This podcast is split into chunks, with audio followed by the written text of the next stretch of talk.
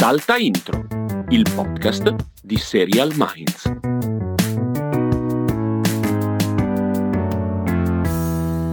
Questa puntata di Salta Intro è un po' diversa dal solito, eh? Partiamo subito così dichiarando che per una volta usciamo dai nostri classici schemi perché io e il Castelli parleremo di giardinaggio. Parla... Giardinaggio, esatto, l'importanza del giardinaggio al rientro dalle vacanze. Come fare per riportare in auge le piante che sono morte durante l'estate? No, è una cazzata. Non parleremo di giardinaggio ovviamente, ma parleremo di un solo autore. È una cosa che non abbiamo mai fatto eh, però un autore di peso. Mm. Allora, l'autore è Ryan Murphy ah. e noi ne parliamo perché è uscita pochi giorni fa, eh, il 18 settembre, su Netflix Ratched. Ratched. E quindi ci sembra giusto dedicare questa quindicesima puntata di Salta Intro, vi ricordo come sempre prodotta da Dopcast, eh, a, a Ratched e a quello che significa all'interno del mondo di Ryan Murphy. Sì. E adesso il Castelli vi dirà perché la facciamo proprio con Ryan Murphy, una puntata tematica, e non con qualcuno degli altri autori che amiamo tanto. Perché proprio Ryan Murphy? Dici, dici. Perché eh, dopo aver visto Ratched, di cui poi dopo magari tu darai qualche altro dettaglio, ci siamo trovati in una strana situazione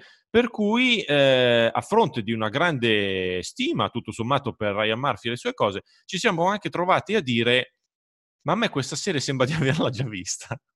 Ecco. cioè, c'è, un, c'è, un, tema di fondo per cui eh, Ryan Murphy, che è un autore molto prolifico, eh, eh, molto prolifico e con determinate mano, caratteristiche Ryan. che fra poco vedremo, siamo arrivati a una Rust che, a, a, diciamolo, siamo rimasti un tantino delusi, tantino nel senso senza provare orrore, ma ehm, così c'è passata, c'è passata un po' in cavalleria e secondo noi c'è un sì. motivo di effettiva, un pochino di ridondanza siamo arrivati a. Quindi vale la pena esatto. fermarsi un attimo e dire, mondo Ryan Murphy, dove va, dove è stato e dove continua a stare da un certo punto di vista. Esattamente, allora partiamo proprio da Ratched, appunto dicevo è su Netflix dal 18 settembre, 10 puntate, è una serie che ha una genesi particolare, eh, è di fatto uno spin-off, però uno spin-off non di un'altra serie o di qualcosa molto popolare in questo momento, no, è uno spin-off eh, di un personaggio del film Qualcuno volò sul nido del cuculo di Milos Forman, non esattamente uscito l'altro ieri.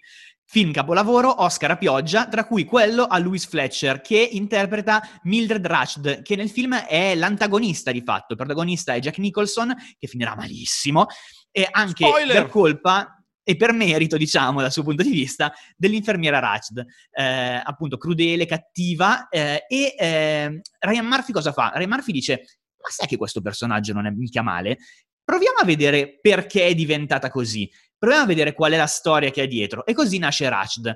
Io ho detto che questa cosa l'ha pensata Ryan Murphy, in realtà non è così. L'ha pensata questo Evan Romansky, giovanissimo eh, autore che ancora al college riesce a piazzare il, il concept, il pitch per questa serie e, e con queste con quei giri stranissimi di, di, Hollywood, va prima da un produttore che incontra sull'aereo Michael Douglas, Michael Douglas apprezza questo, questo pitch e lo manda poi a Ryan Murphy e così una storia incredibile. Comunque sia, questo ragazzo che adesso ha 29 anni si è visto produrre da Ryan Murphy la, prima, la sua prima serie, grande gioia per Evan Romansky, un po' meno per noi, perché come diceva il Castelli, pur avendo tutte le caratteristiche principali delle serie di Murphy, è un po' in minore. Sì. Protagonista è Sarah Paulson. Sì, che... Vai di Sarah Paulson, Castelli. Vado di Sarah Paulson. Eh, Sarah Paulson che è a questo punto, potremmo dire, l'attrice feticcio di Ryan Murphy. Sì. Forse, allora, non abbiamo eh, fatto un conto da questo punto di vista,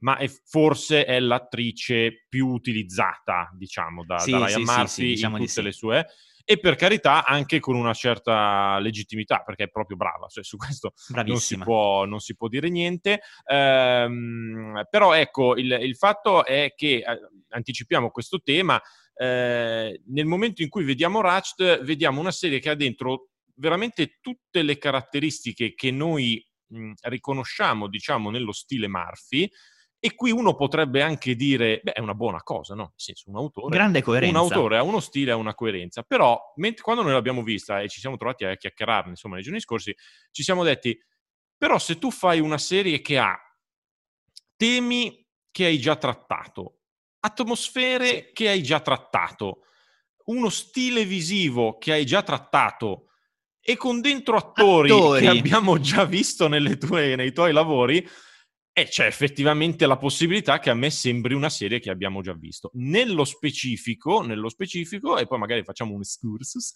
nello specifico eh, Rashid sembra una specie di American Horror Story però un po' meno carico rispetto a quello che è American esatto. Horror Story, che nella, nel caricare aveva anche, aveva anche, una sua cifra, diciamo. Poi in realtà Ratchet sì, non sì, ha solo sì. Sarah Paulson, perché c'è dentro anche eh, Cynthia Nixon, che quella di Sex and the City, eh, ha dentro Sharon Stone, eh, quindi non è che non ci sono anche facce diverse o cose così, c'è lo stesso ehm, Vincent Donofrio, che eh, voglio dire è un attore che ci piace sempre, qualunque cosa faccia, sì. però ecco, ma anche solo, non lo so, dalla locandina, cioè vedi Sarah Paulson vestita un po' retro, con quell'immagine un po' lattiginosa, onirica, ho detto ok, un'altra serie Murphy. Poi vai a vederla, esatto, poi vai a vederla. Esatto. Ora, sarà, ora, è necessario che noi facciamo, torniamo indietro per poter raccontare quanto in realtà ci piace Ryan Murphy, perché sennò sembra che ne vogliamo parlare male, però no, che no, ci no. dia un po' l'idea di quello che è un po' il percorso. Cioè, Ryan Murphy è uno che ha fatto tantissime cose e ne ha sbagliate pochissime. Forse sbagliate del tutto, forse neanche nemmeno una. Vero, Magari sì. appunto cose meno forti, però non è quello che ha fatto la serie proprio inguardabile. Allora, Ryan Murphy inizia a lavorare eh, nelle serie nel 99 con Popular. Mm. Lui si definisce un ragazzo gay dell'Indiana che è arrivato a Hollywood con 55 dollari, eh, dichiarazioni sue su Variety, e che dopo dieci anni riesce ad arrivare a produrre una serie. Questa serie si chiama Popular, appunto, va in onda per due stagioni ed è un teen drama che ha per protagoniste eh, due ragazze che sono molto diverse tra loro, ma che finiscono per diventare sorellastre e per questo motivo non possono eh, più litigare. Sì serie normale, niente di, di epocale, però comunque con il suo perché. Sì.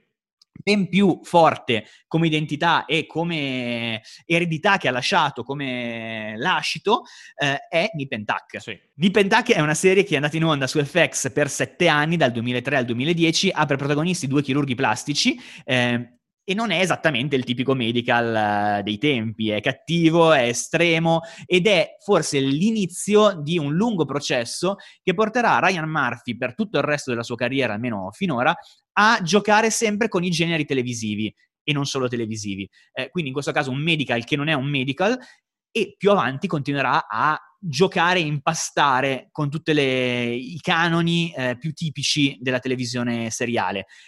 Il vero botto di Murphy, però, quello che proprio gli cambia la carriera una volta per tutte, arriva nel 2009 e ve ne parla il Castelli perché è la sua serie preferita di sempre. Mm, no, perché ti ricordo che è Vampire Diaries la mia serie. Bravo! no, comunque, ah, ah, sì, nel 2009 arriva Glee, che secondo me è già un, è già un bel esempio di, di, di quello che vorremmo uh, usare come mm, mantra di questo podcast, cioè la bulimia creativa di Ryan Murphy, perché praticamente eh, dopo Nip Tuck, che come giustamente tu dici è una, tra virgolette, una revisione, storpiatura, parodia da un certo punto di vista de- di un certo genere medica, arriva Glee che è tutt'altra cosa. Cioè, eh, immaginiamo un, un, autore di cui all'epoca sappiamo solo Nip, conosciamo solo Nip Tuck, quindi non sappiamo quanto sia versatile, perlomeno dal punto di vista del genere, come sappiamo adesso, che dal creatore di Nip Tuck, e uno si aspetta una cosa di nuovo un po' provocatoria, arriva Glee, che invece è sostanzialmente l'opposto da un certo punto di vista, che recupera la tradizione zuccherosa Glee, zuccherosa Glee che eh, recupera la tradizione del musical, della commedia musicale, eh, soprattutto cinematografica, ma aveva anche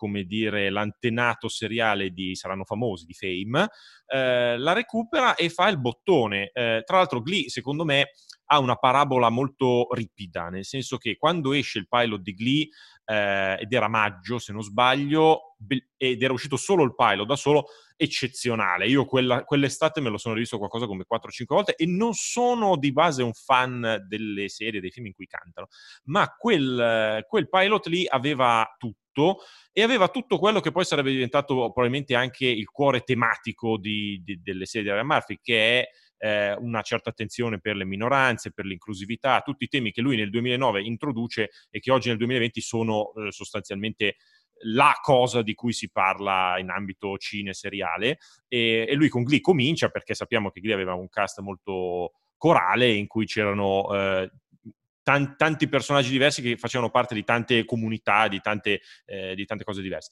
E, ehm, e fu un, un, botto, quando poi uscì la prima stagione, fu un grande fenomeno, fenomeno anche proprio commerciale, di marketing, con, i, con, sì, i, con gli attori che andavano negli stadi a cantare, cioè stiamo parlando di una roba che esonda dal, dal mondo delle serie tv. Ha segnato il suo tempo. Ha segnato il suo tempo. E poi ha avuto una parabola abbastanza vertiginosa, nel senso che è calato piuttosto in fretta, anche, ma anche per colpa sua, diciamo, nel senso perché eh, la scrittura è diventata un pochino più ripetitiva, la ricerca musicale, che già non è elevatissima, nel senso che, ha, che in Glee non si cantano quasi mai canzoni originali, ma eh, comunque anche la ricerca musicale era, era, calata un po'. Non vorrei neanche dire, adesso qua mh, diventa un po' ardito, però eh, forse il, il Murphy che comincia effettivamente a fare 800 cose alla volta, poi finisce con ci sono anche delle cose che lascia ai suoi collaboratori, perché lui inizia esatto. quasi tutto, cioè scrive tutto lui all'inizio, gira tutto lui dirige o quasi, anche, dirige, tutto, sì, tutto lui e poi giustamente a un certo punto una serie deve andare avanti anche sulle sue gambe e lui si mette a fare altro.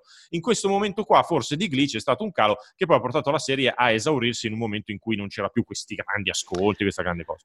Uno dei motivi per cui forse Glee non ha reso come avrebbe potuto, per quanto rimanga comunque una serie che ha segnato il suo tempo, come stavamo dicendo, è che Ryan Murphy si butta su American Horror Story. American Horror Story parte nel 2011 e parte con un formato che in quel momento non era ancora così diffuso, ovvero quello della serie antologica. È vero. Quindi in ogni stagione c'è un setting dei personaggi e una storia completamente differente. La cosa che Ryan Murphy fa da subito ed è molto intelligente è che cambia tutto, ma non cambiano gli attori. Perché infatti, fin dalla prima stagione, che è quella ambientata nella casa stregata, nella Murder House, come verrà poi definita a posteriori, eh, iniziano ad esserci dei personaggi che continueranno a tornare.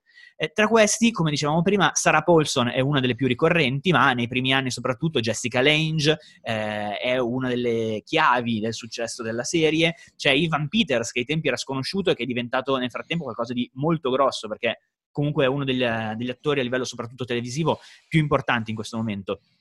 E nel corso delle stagioni, che sono davvero molto diverse, appunto dicevamo, la prima nella casa stregata, la seconda in un manicomio, poi ci sono le streghe, c'è il freak show, c'è l'hotel eh, posseduto, eh, c'è la setta, c'è addirittura nell'ultima stagione il campeggio anni 80, questo per far capire di nuovo quel lavoro sui generi che fa Murphy, che prende tutto l'immaginario horror e lo mischia insieme. Eh, funziona fin da subito, perché la sensazione è proprio quella di un appassionato di questo mondo che decide di fare un prodotto che riesca a unire tutto quello che ha amato nel corso degli anni nel genere horror. Eh, American Horror Story è una serie che è sempre eccessiva, cioè proprio dal, fin dal primo episodio gioca a buttare dentro tutto quello che è cliché, tutto quello che uno si aspetta da un prodotto del genere. Ha delle stagioni migliori, delle stagioni meno belle, come qualsiasi serie che raggiunge ormai quasi la decima stagione, però è di nuovo qualcosa che segna il proprio tempo. E nel momento in cui tu sei un autore che nel giro di due anni ha fatto partire due serie che diventano a loro modo epocali, vuol dire che sei uno che veramente, veramente ne sa. Sì, perché... e forse American Horror Story è quella, per quello che ci stiamo dicendo in questo podcast, che segna veramente ehm, lo stile di Ryan Murphy. Cioè... La nascita del, di quello che viene chiamato il Murphyverse. Esatto. Perché... Come se fosse l'universo Marvel, questo è l'universo sì, sì, sì, come, come si dice il Buffyverse, eh? c'è anche il Murphyverse, perché alla fine se c'era stato questo grande cambio tra Nip Tuck e Glee, eh, però è con American Horror Story che si, si settano alcune pratiche anche produttive e di stile di Ryan Murphy, per cui quello dicevi tu, uno, una certa nostalgia, la nostalgia dei generi e la nostalgia anche di eh, determinate ambientazioni, perché comunque anche American Horror Story va spesso nel passato, eh, come poi farà Ratched, va spesso nel passato eh, per toccare questi, questi, punti di nostalgia. E la nostalgia ricordiamo che comunque è un tema ricorrente di tutta la serialità di questi anni, cioè perché va, arriva anche a Stranger Things, nel senso non stiamo parlando solo di una fissa di, di Ryan Vende benissimo. Vende, vende, vende benissimo, benissimo, e c'è questo, questo, questo, aspetto, mi viene da dire quasi teatrale, cioè eh, Ryan Murphy ha una compagnia teatrale di, Bravo, con sì. gli attori che sono sempre quelli che arrivano in ogni città e mettono in scena uno spettacolo diverso, ma l'attrice Sarah Paulson è quella che nello spettacolo precedente faceva un certo personaggio e in quello dopo ne farà, ne farà un altro ancora. Eh, secondo me American Horror Story nel complesso, lo dico eh, con un termine semiotico, ha un filino rotto le palle, ma lo dico con grande con grande affetto. La semiotica francese. La semiotica francese. Eh, secondo me le prime due stagioni erano veramente molto belle, molto diverse. Già Coven io l'ho detestata, l'ho trovata una noia mortale.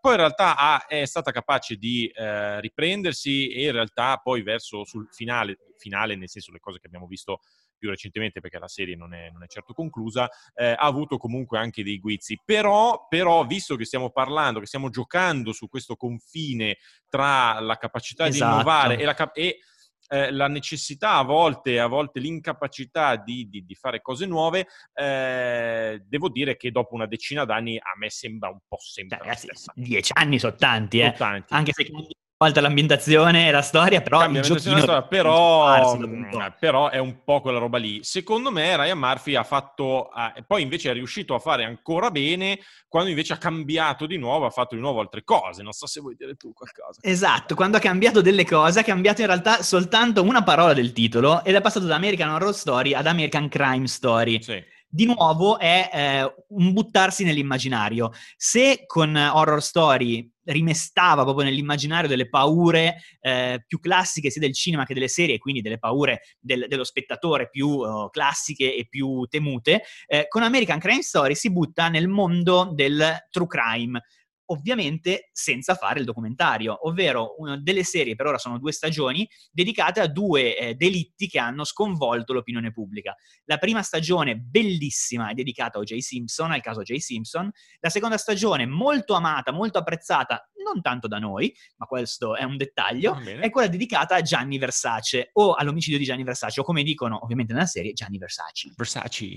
Mi piace tantissimo Versace. Versace è un altro modo di affrontare eh, lo stesso tipo di meccanismo produttivo di American Horror Story. Di nuovo troviamo nella prima stagione Sarah Paulson, eh, che in questo caso interpreta un pubblico ministero con i ricciolini, eh, e di nuovo troviamo sempre quel, mo- quella messa in scena molto precisa, molto legata ai dettagli, molto particolareggiata, che abbiamo visto in American Horror Story e vedremo di nuovo in futuro. Nel frattempo, tra horror story e crime story, è arrivata anche la prima vera deviazione dal percorso, ovvero Scream Queens, che per certi versi è lontanissima da Ratched, per altri versi è esattamente un'altra declinazione di Ratched ovvero è diversissima a livello di toni perché Scream Queens è, è molto più, la parola esatta di nuovo per citare la, la semiotica questa volta di scuola tedesca, sì. è molto più cazzona Scream ah, Queens. cazzona con la K, sì, sì, perché... Con la K e, e col TZ, col cazzona. TZ, cazzona. Scream Queens è un horror ambientato in un, in un campus universitario ed è eh, la summa de, di tutte le eh, idiozie demenziali che possono essere applicate a questo, a questo genere. Quindi abbiamo già visto eh, Scary Movie tutti, non è esattamente quella demenzialità là, quell'idiozia là, però comunque ci va vicino. Ed è quindi un prendere American Horror Story e cambiare in qualche modo il tono del racconto. È divertente, inserisce nuove attrici che diventeranno poi di nuovo feticcio in tutte le serie di Murphy, in questo caso Billy Lord, che è la figlia di Carrie Fisher, ed Emma Roberts, che è la nipote di Giulia Roberts, peraltro fidanzata con Evan Peters, perché tutto si mescola. Tutto, tutto, si, tutto si... perché anche nella vita reale sono un po' una compagnia teatrale. Una compagnia di giro. in giro col carrozzone, cosa vuoi? Cioè, si, si mettono tra di loro, cosa devi fare? Esatto, Scream Queens, che Castelli definisce il primo segno del Murphyverse che un po' inizia a implodere. A me era piaciuto tantissimo, molto divertente, però davvero una, una cosa molto leggera che senz'altro è un'opera minore in questo corpus di opere gigantesco, però fa capire che Insomma, Murphy ha, è talmente forte il suo immaginario che può fare quello che vuole, ha talmente tanto potere e talmente tanta forza contrattuale, e sul contratto torneremo fra pochissimo, che può fare quello che vuole, Scream Queens è una serie che probabilmente senza dietro Ryan Murphy non sarebbe mai stata prodotta. No, no, no, infatti, io mhmm, poi eh, appunto la cosa del, del, considerarla un po' meno, io Screen Queens l'ho vista e non, così, non mi ha entusiasmato, ma come gusto mio personale. Eh, la cosa che mi sembra vag- vagamente più oggettiva, che questo termine ci, viene sempre, ci fa sempre paura, però da un punto di vista più generale era quello che dicevi tu, cioè ha colpito un po' meno, cioè fino adesso abbiamo visto tutte serie che quando sono uscite, wow che botta, invece Screen Queens meno botta, ma meno botta nell'immaginario, meno botta come, perché effettivamente, eh, come dici tu, è stata una specie di deviazione o comunque di ripresa di un altro sottogenere dell'horror, cioè quello un pochino più imbecille eh, e non quello propriamente pauroso, inquietante, ecco, mettiamo, mettiamola così. Esatto. A questo... Con... Scusa, con, scusa, dopo vai. Screen, Dopo Scream Queens arriviamo agli ultimi anni, con tre serie che non sono così collegate tra loro, ma che di nuovo fanno parte di questo mondo Ryan Murphy. Le dico in fila e poi ne parliamo con calma. Pose, The Politician e Hollywood. Mm. Sono tre serie che hanno dei temi di fondo molto forti e molto comuni, tra tutti un discorso sull'inclusività e sulla diversità e su quell'immaginario LGBTQ eh, e queer in generale che eh, comunque pa- è parte fondante di tutto questo mondo e, queste, e questa lunga serie di, eh, di titoli, eh, però hanno tantissime differenze tra loro. Eh, partiamo da Pose, Castelli, vai. Sì. Eh, Pose, tra l'altro tu metti insieme queste, queste, tre giustamente da un punto di vista tematico, ma che si accavallano anche al, esatto, al, passaggio, sì. al passaggio, di Ryan Murphy a Netflix eh, da FX, che era a casa sua, tra virgolette, eh, a Netflix, poi diamo qualche dettaglio su questo, ehm, che però tra l'altro è, è, è, qualche dettaglio da un punto di vista veramente tecnico-commerciale, perché poi Ryan Murphy appunto è rimasto Ryan Murphy, eh, tutto sommato, e l'hanno sì, preso per quello, quindi non è che l'hanno preso per fargli fare altre cose. Comunque Pose è eh, in questo momento è sicuramente una serie più piccolina dal punto di vista della, così, del, del, del, richiamo internazionale, mh, anche perché ha temi inevitabilmente più di nicchia, ora senza dare nessun giudizio di valore, eh, però è anche una serie bella importante perché eh, racconta di nuovo di un mondo già passato, cioè di una fine degli anni Ottanta, in cui c'era questa cultura eh, soprattutto afroamericana, ma comunque relativa al mondo eh, LGBTQI e tutte le lettere che servono, che, che non mi ricordo mai, eh, che racconta sostanzialmente di un gruppo di personaggi, eh, alcuni eh, transessuali, alcuni omosessuali, che eh, si ritrovano in questa mh, eh, comunità met- metropolitana in cui riescono attraverso questi balli eh, e queste mh, manifestazioni, comunque eh, spettacoli che si organizzano tra di loro a costruire un senso di comunità che altrimenti non esisterebbe perché il mondo all'esterno, eh, all'esterno di loro li tratta male sostanzialmente, li tratta come dei paria, come degli esclusi. Eh, ed è una serie in realtà molto bella e molto, molto più calda, se vuoi, di altre serie di Ryan Murphy che invece puntavano appunto sulla sorpresa forte, sulla, eh, sull'inquietudine, piuttosto che sul tirarti proprio gli sberloni mh, facendoti vedere l- lo splatter, ecco, ma lo splatter anche in senso più metaforico. Invece Pose sì. è una serie molto... Meno forma, più sostanza, Sì, forse. sì, sì, Pose è una serie... Beh, in realtà di, fo- di forma in Pose ce n'è sì, comunque sì, tantissima, sì, tantissima, perché certo. c'è una ricerca stilistica molto particolare nella ricostruzione di quel periodo lì. Però certamente è una serie che va veramente sui sentimenti e va veramente sulla, ehm, appunto sulla costruzione di una, di una comunità in cui molti e molti e molti e molti spettatori e spettatrici non avevano nessun tipo di, di, conoscenza. Io non sapevo nemmeno che questa cosa fosse esistita eh, in quel tempo lì e quindi ha anche un valore, se vuoi, educativo, informativo su un pezzo di storia dell'umanità, tra virgolette. Ed è uno dei motivi per cui, al di là di quello che stiamo dicendo sul fatto che Ratchet non ci abbia convinto tanto, noi comunque non possiamo non elogiare all'infinito Ryan Murphy. No, no, no. Per cioè, cui, senso, un... è uno dei motivi questo, perché comunque è riuscito ad, ad ottenere questo potere eh, e questa credibilità eh, nel mondo televisivo e grazie a questa credibilità racconta storie che probabilmente nessun altro avrebbe raccontato. E Pose è una di queste eh, e non è poco, nel senso arriveremo fra pochissimo a un'altra serie che cerca di raccontare un mondo che non è esistito addirittura. In questo caso per portare avanti un discorso di immaginario e di tematiche fondanti e fondamentali. Ci arriviamo tra pochissimo perché prima nel frattempo c'è, come diceva Diego, il passaggio da FX a Netflix che comporta tipo 300 milioni di dollari, Una dice sciocchezza. Insider, eh, 300 milioni di dollari per eh, realizzare qualcosa come 10, se- 10 show tra serie tv, documentari e film eh, per appunto la, la, la, piattaforma di streaming. Eh, motivo per cui da un paio d'anni tutto quello che vediamo di Ryan Murphy è appunto su Netflix. La prima serie andata su Netflix è The Politician, che è una serie molto ambiziosa, e in qualche modo può far parte di quel mondo strano Scream Queens, pur essendo molto più, eh, più forte come contenuto e come, come, livello, molto più alto. Eh, The Politician racconta la storia di eh, un ragazzo appassionato di politica e eh, il suo percorso nel passare dalla prima sua campagna elettorale eh, per l'elezione nel consiglio studentesco del, del, liceo fino alla campagna che lo porterà alla Casa Bianca. Poca ambizione. Poco, questa, poco, sì, sì. Una storiellina. Una storiellina. Una favoletta. Eh, Dicevo Scream Queens perché come in Scream Queens c'è una passione per un linguaggio portato all'estremo, dove per linguaggio si intende linguaggio a 360 gradi.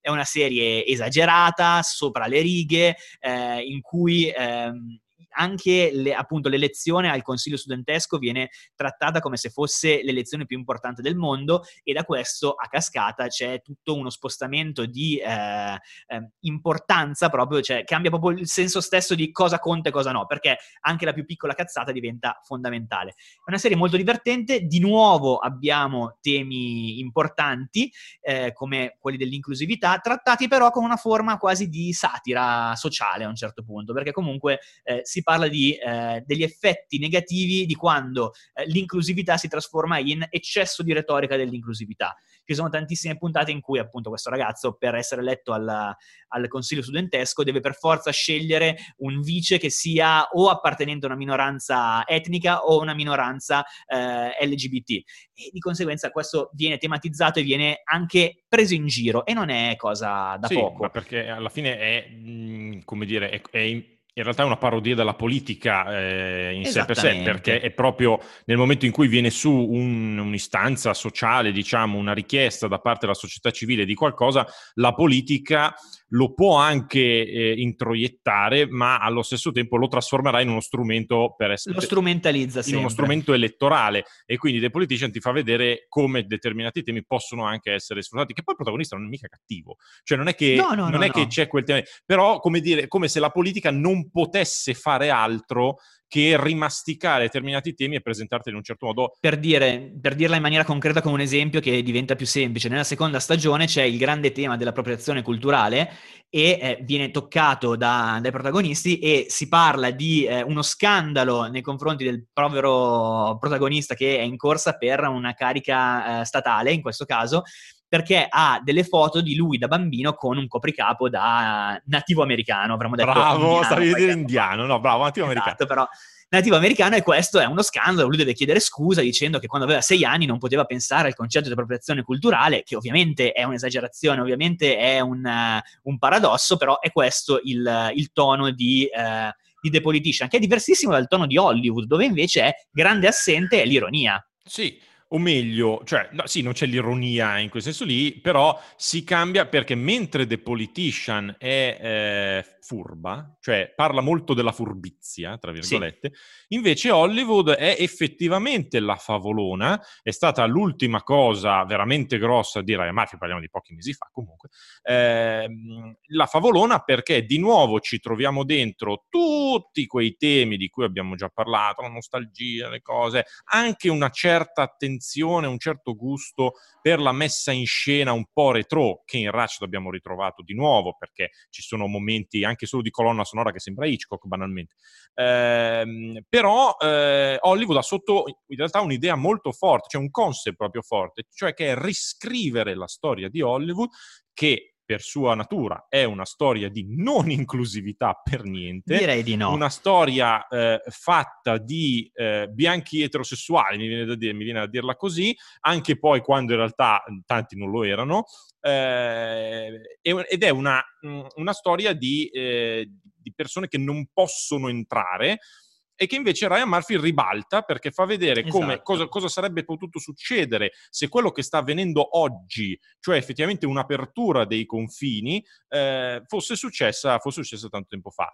E è una cosa che all'inizio non ci si accorge bene che è così, perché all'inizio pensi che sia ancora effettivamente storica e che poi pian pianino si apre e alla fine è veramente un what if, cioè è un, è un cosa sarebbe successo che e come sarebbe stato bello se, mi viene da dire. Esatto, se il primo Oscar a un'attrice afroamericana fosse arrivato anni, alla fine degli anni 40 e non con Alle Berry mezzo secolo dopo, eh, oppure un, uno sceneggiatore apertamente gay potesse essere eh, considerato comunque tra i migliori di uno studio. Con Hollywood abbiamo chiuso il nostro excursus su Ryan Murphy. Eh, il motivo per cui abbiamo fatto tutto questo discorso, oltre al fatto che non avevamo idea se no di cosa parlare in questa puntata, era, è stato Dietro per mettere quinte. in fila, esattamente, mettere in fila tutti gli elementi eh, sua, eh, del suo corpus di opere. Eh, tutti elementi che, va detto, ritroviamo precisi in Ratched. Abbiamo, come dicevamo all'inizio, la nostalgia per il passato, eh, il gioco sui generi, in questo caso addirittura su eh, un film epocale, eh, attori e attrici che già abbiamo visto in altre opere di Murphy, un, un, tema comunque anche legato a inclusività perché la protagonista ha un eh, problema irrisolto con la propria identità sessuale e tutti questi temi sono presenti però sono presenti in forma forse meno quadrata, meno compiuta, oppure semplicemente li abbiamo visti talmente forti in altre serie che qui sembrano anacquati. Motivo per cui Ratched non è una brutta serie, ma è una serie che non ti aggiunge niente a quello che hai visto in questi anni, soprattutto che hai visto in Ryan Murphy a livelli migliori.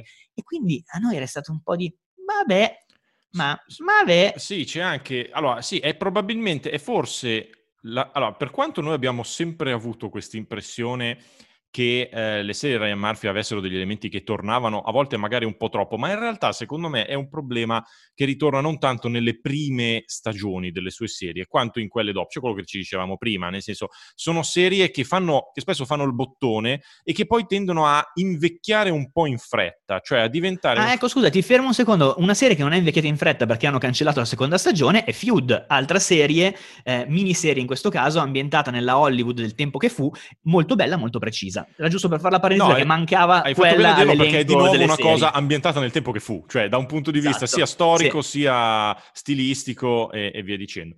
Ehm, quindi stavamo dicendo che è, è, più magari un problema della, rapid, della rapida ridondanza più che non... Con Ratched, forse per la, vera, veramente per la prima volta, abbiamo visto una prima stagione di Ryan Murphy eh, che poi con, con, lo, con, le sfumature che tu dicevi, cioè è di Ryan Murphy ma mista, eh, però la prima volta che diciamo, vabbè, però non mi hai sorpreso.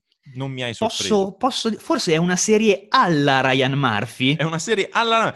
Ma può darsi, e, a, questo, a questo proposito vale la pena dire due cose. Uno, come dicevi tu, che l'idea non viene da lui, ma in qualche modo lui la fagocita.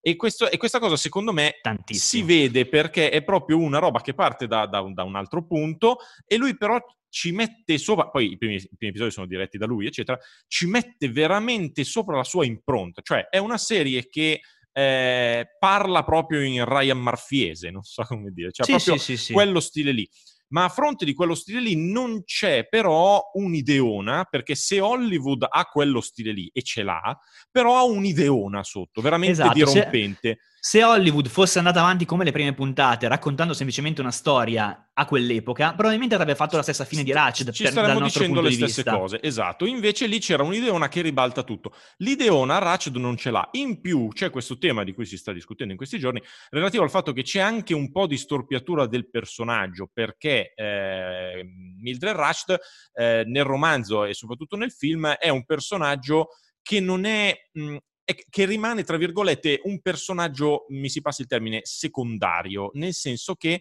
è la rappresentazione di un certo tipo di malvagità e di scarsa cura per le persone, perché ricordiamo che comunque già a partire dal romanzo è una storia che punta anche a denunciare la situazione dei malati negli ospedali psichiatrici americani. E, e quindi la sua figura è una figura di quella che si dice di solito in altri contesti di banalità del male, cioè una persona che non è che è un cattivo della Disney, è una persona teoricamente normale, ma che nella sua normalità fa il male delle persone che la circondano, di un persone indifese.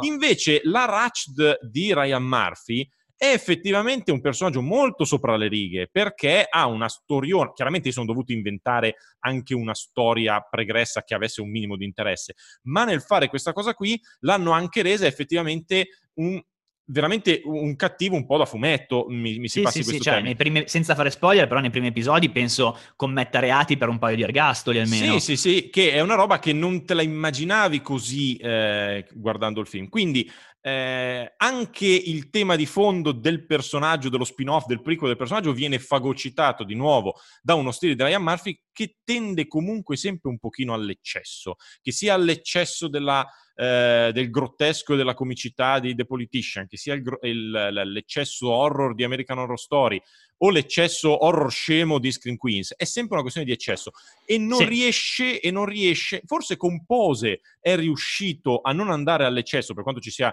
un eccesso nella rappresentazione insomma dei balli, eh, però quello fa, fa, parte insomma della cultura che sta raccontando, ma forse quello è il contrario, cioè siccome il mondo che racconta è percepito eccessivo da una larga fetta di popolazione, lui quello, mia, lo, deve, lui quello lo deve normalizzare, cioè deve farti vedere sì. i sentimenti normali, umani e tranquillissimi di una fetta di popolazione che è percepita come non... In realtà forse è anche legato al fatto che in quel caso c'è una storia vera di fondo che è il motivo per cui comunque è più trattenuto il, il, tono anche nei vari American Crime Story, anche in Feud, perché c'è alla base qualcosa di vero che va raccontato e la realtà comunque merita È rispetto. vero, è vero, però è interessante questa cosa che dici, però si vede proprio la differenza perché in American Crime Story prima stagione, dove sappiamo praticamente tutto di quello che è accaduto, di quello che le persone sono detti, lui effettivamente sta mh, aderente alla realtà perché in qualche modo non può fare mh, di di meno,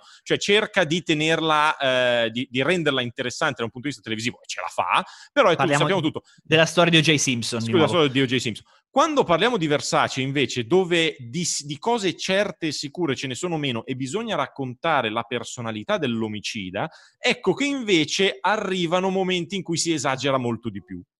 E infatti, cioè, come presupposto è un po' un'altra Ratched, ovvero prendo un personaggio cattivo di una storia e racconto la sua backstory in qualche esatto, modo. Esatto, che chiaramente anche qui sappiamo delle cose dell'assassino di Versace, però in tante scene solitarie sue, diciamo, quelle cose lì effettivamente diciamo che c'è spazio per ricamarci sopra di più. E lì, secondo me, Ryan Murphy ricama la grande perché appena può lo fa. Cioè, è una roba che gli viene naturale. Ce l'ha dentro, e così, quindi, e quindi il Ratched fa la stessa cosa, però mette insieme un elemento, mette insieme due elementi e mette insieme il fatto che l'idea di per sé non è dirompente, ma anche solo banalmente, perché non credo che ci sia niente di male a dirlo, il film è un capolavoro della storia del cinema, ma è un film, ora non vorrei sbagliare, ma è del 75, quindi le persone sì, sì, che guardano che... Ratched, no, cioè statisticamente non sono tantissime quelle che hanno visto e soprattutto amato alla follia, non è che stai Non facendo... è che ci fosse proprio questo bisogno in questo presente, in questo 2020 sì, di è, andare a scavare dentro aspettavamo, ma non è neanche se improvvisamente avesse deciso di fare eh, la backstory, che ne so, di un supereroe famoso, lui la fa in modo diverso, cioè non si parte da un personaggio che già di per sé è incastrato nella cultura popolare sì, sì, a manetta. Quindi, mancando quell'elemento lì, abbiamo una serie che un pochi- diventa un pochino di maniera, cioè la maniera di Ryan Murphy. Esatto. Però, siccome noi abbiamo avuto American, American, Horror Story Asylum, cioè la seconda stagione di American Horror Story, che era ambientata in un ospedale psichiatrico, e che era super eccessiva. Ricordiamoci Dominique Nicche Nicche. Esatto. Eh, è chiaro che Ratchet sembra una versione, in qualche modo, un filino più edulcorata, un filino più anni 50. Annacquata. Di, un filino annacquata di Asylum. Ed è questo il motivo per cui ci viene a dire, Murphy, però ma siamo sicuri che a farne così tante poi non ti perdi un po' via? Perché sembra che noi possiamo vedere sempre solo la prima stagione di tutte le serie della Murphy perché sappiamo che poi arriva esatto. un problema. E che questa, questo, se vogliamo, è un difetto suo che mi sembra che si possa dire. Mm, soprattutto quando per la prima volta questo difetto è arrivato alla prima stagione e non alla seconda.